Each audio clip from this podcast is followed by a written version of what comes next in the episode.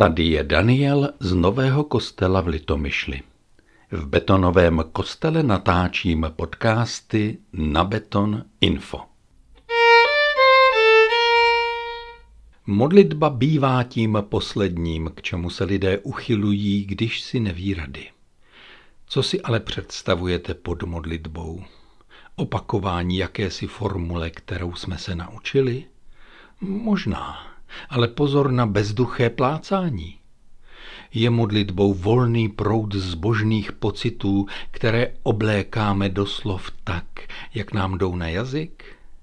Možná, ale pozor, aby se to dalo poslouchat, aby to mělo nějaký smysl, aby lidé rozuměli a případně mohli přidat své amen, tedy společné přitakání. Příběh ze staré smlouvy o Abrahamovi, který se modlil za Sodomu, nám ukazuje, co se modlitbou míní. Celé to začíná hospodinovým úvodem. Tu hospodin řekl, mám Abrahamovi zamlčet, co hodlám učinit? Abraham se jistě stane velikým a zdatným národem a budou v něm požehnány všechny pronárody země. Důvěrně jsem se s ním zblížil, aby přikazoval svým synům a všem, kteří přijdou po něm. Dbejte na hospodinovu cestu a jednejte podle spravedlnosti a práva, ať hospodin Abrahamovi splní, co mu přislíbil. Jinými slovy, hospodin modlitbu začíná sám. Modlitba se rodí v nebi, tam, kde Bůh přebývá. Nezačíná to naším veršováním, ale hospodinovou samomluvou. Přece to všechno nemůžu udělat bez svého přítele Abraháma.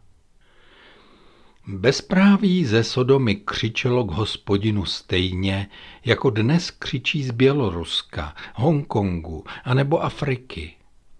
Hospodin slyší sténání, vnímá politický a klimatický žal lidí bez rozdílu barvy pleti. Je tolik vyjádření, které se nedají poslouchat na zemi, natož v nebesích. Abraham se prokázal jako citlivý člověk, když mu hospodin předestřel chmurnou budoucnost Sodomy a Gomory, probudilo to jeho soucit a začal licitovat o životy spravedlivých. Předpokládal o lidech to lepší. A hospodin Abraháma neutnul a nezesměšnil, když si představoval padesát spravedlivých v Sodomě. Praotec Abraham jistě myslel na svého příbuzného Lota, ale spolu s ním i na další. A to přitom musel vědět, jak to v těch městech chodí. Žádné iluze. Hospodin nechal dojít při modlitbě Abrahama až k tísnivé skutečnosti.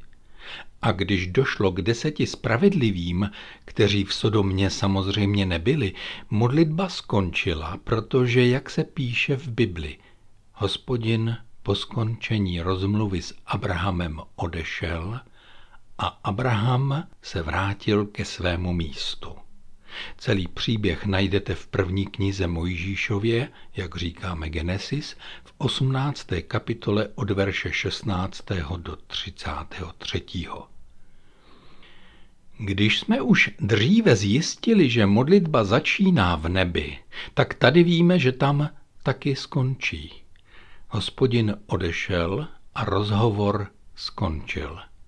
Z rozhovoru víme, že se Abraham s dobrými úmysly naprosto pletl a v modlitbě poznával, jak je hospodinu vzácný každý člověk.